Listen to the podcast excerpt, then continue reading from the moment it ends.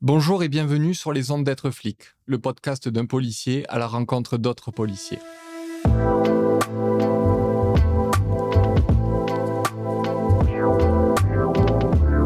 Dans cette série, je vous amène découvrir l'histoire intime de ces flics que vous croisez en bas de chez vous à toute heure. Au micro d'Emmanuel, avec le soutien de la MGP, la mutuelle des forces de sécurité, vous allez entendre ces policières et policiers, de tout grade, de tous horizons, celles et ceux que vous appelez au 17, celles et ceux dont la vocation est de vous protéger. Bonne écoute. Aujourd'hui, on se retrouve en plein cœur de Paris, tout près du ministère de l'Intérieur, où euh, j'ai l'honneur d'accueillir Mohamed. Mohamed, bonjour. Bonjour Guillaume. Mohamed, je vais te laisser te présenter en quelques mots pour euh, les auditeurs. Alors, je m'appelle Mohamed Bida, j'ai 61 ans.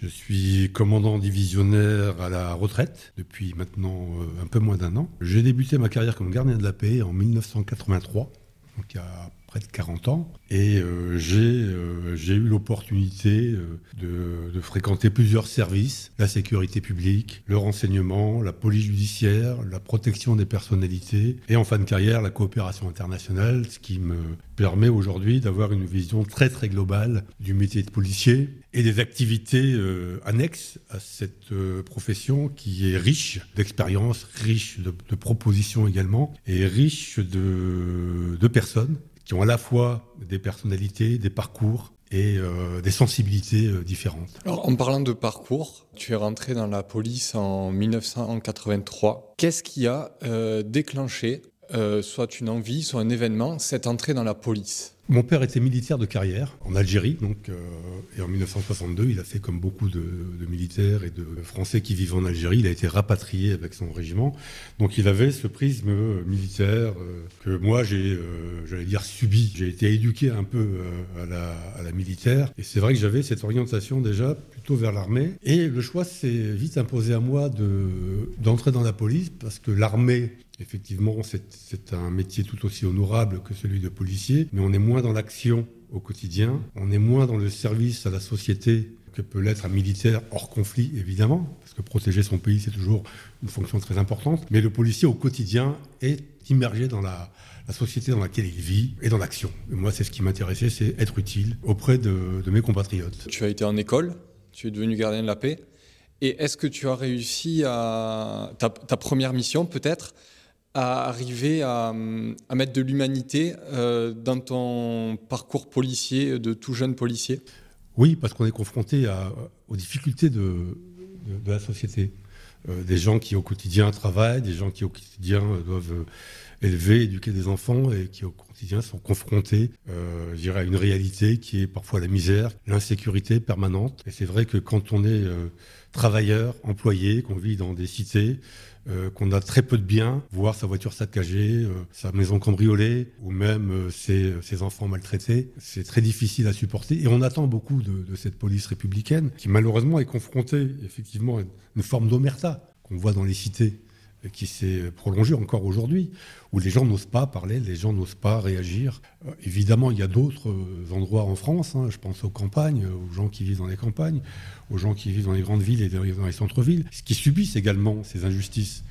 Mais c'est vrai qu'elles sont beaucoup plus criantes dans les cités parce qu'il y a beaucoup plus de gens qui y habitent, puisqu'il y a une concentration de population qui est beaucoup plus importante. Donc, euh, assurer la sécurité, donc euh, mettre fin aux actes de délinquance, mais et, protéger en même temps une population, je dirais, d'elle-même, parce que euh, quand on est policier dans, dans ce pays, on doit accepter le principe d'être à la fois porté au nu, mais en même temps dénigré. Et, et ça, c'est le quotidien d'un policier. Et c'est vrai qu'avoir une reconnaissance, c'est pas toujours le cas. On est beaucoup plus souvent décrié que reconnu pour, euh, pour le travail qu'on peut faire. Euh, pour en venir à la suite, donc la rencontre avec ta femme, avant ton entrée dans la police, et qui t'a suivi euh, toute ta carrière, est-ce que cela a été une motivation, un conseil supplémentaire pour ta carrière? Ce qui est important pour un policier, qui est aussi un être humain, c'est d'avoir une famille qui puisse rester sereine quand on exerce ce métier et c'est vrai que quand on est jeune, moi j'étais un peu fougueux. J'étais pas inconscient, mais c'est vrai que j'avais, euh,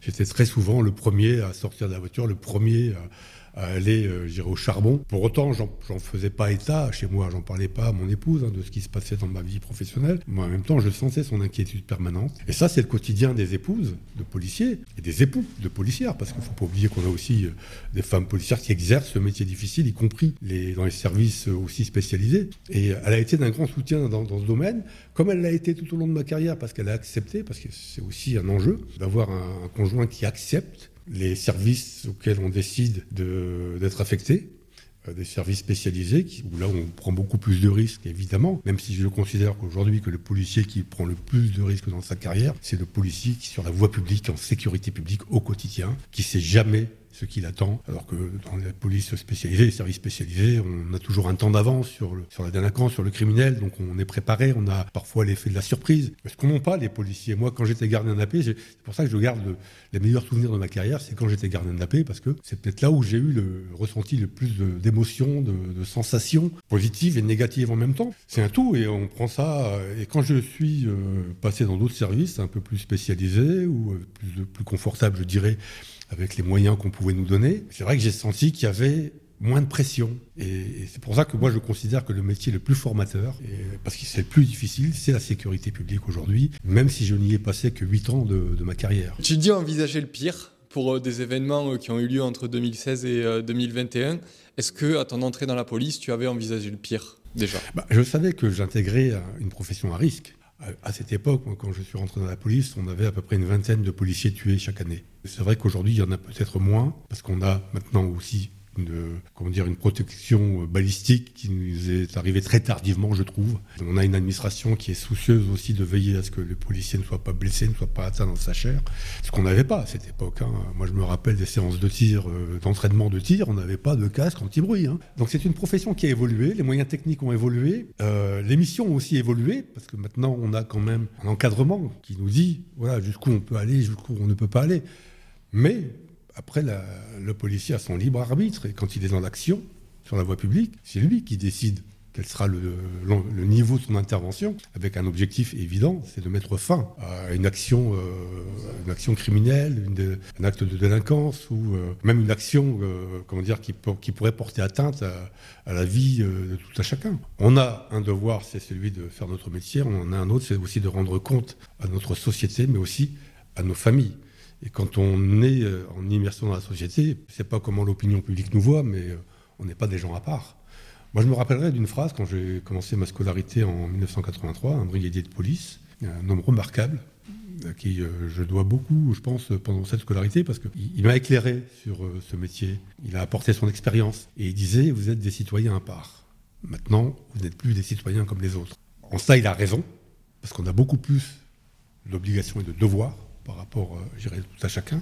Mais en même temps, il a tort parce que nous sommes des citoyens comme les autres. Parce qu'il y a une part de nous euh, qui, euh, bah, qui a les mêmes, euh, les mêmes problèmes sociaux, les mêmes problèmes familiaux. On a les mêmes soucis d'éducation, de, réussite. On a les mêmes ambitions. Sauf qu'on exerce un métier qui est différent, qui est différent peut-être de voilà, parce que notre obligation c'est pas de faire rentabiliser une entreprise, c'est de faire en sorte que la société, que les gens puissent vivre dans cette société. Et je pense qu'on contribue énormément à, à cette notion qui est le vivre ensemble. Et, mais c'est pas gagné, c'est jamais gagné. Je crois que tous les jours, c'est un combat pour y parvenir. Et c'est le rôle du policier qui, pour moi, est un régulateur social. Alors, je dirais, c'est pas intrinsèque à sa mission, puisque c'est une mission régalienne. Rien n'est écrit dans le code pénal à ce sujet, ni dans le code de procédure pénale. Mais le comportement du policier dans son action, c'est ce qui va permettre, ou non, à sa, à sa mission d'être accomplie et d'être accompli de façon satisfaisante. C'est pour ça que le terme de régulateur social, pour moi, c'est un terme important qui est jamais utilisé d'ailleurs. Il est jamais utilisé parce que effectivement, ça ne correspond pas à, ce qu'on doit être, mais on l'est, on l'est inconsciemment. Et euh, quand on est dans la rue, euh, qu'on intervient, qu'on agit auprès de la population, euh, il y a à la fois cette notion de respect de la loi, mais il y a aussi cette notion de faire accepter, de faire respecter, pour moi, ce concept du vivre ensemble. Et ça, c'est un rôle qui est, primordial.